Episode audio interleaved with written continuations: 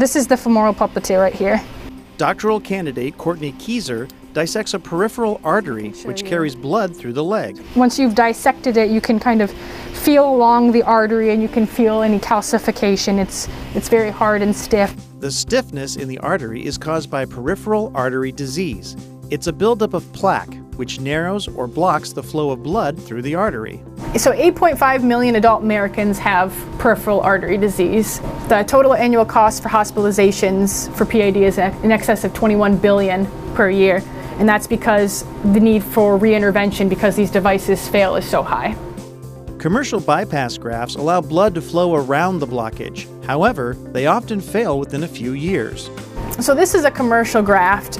This doesn't have any reinforcement to it, and so it pinches when it's bent. It's very stiff. You can't pre-stretch it, or there's no like tension to it. Where um, our bypass grafts are able to be stretched longitudinally, which more mimics the native vasculature of the femoral popliteal artery. Keiser makes artery grafts out of electrospun nanofibers, which she creates in the lab.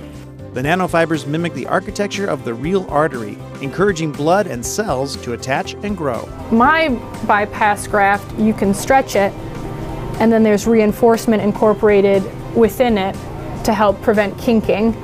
And so we can implant it with that inherent pre-stretch so that when you bend and jump and walk, it can accommodate those deformations without causing any tortuous behavior that would cause flow disturbances, where this one, we can't implant that um, with any pre-stretch to it. So when you bend, it's going to start to kink around.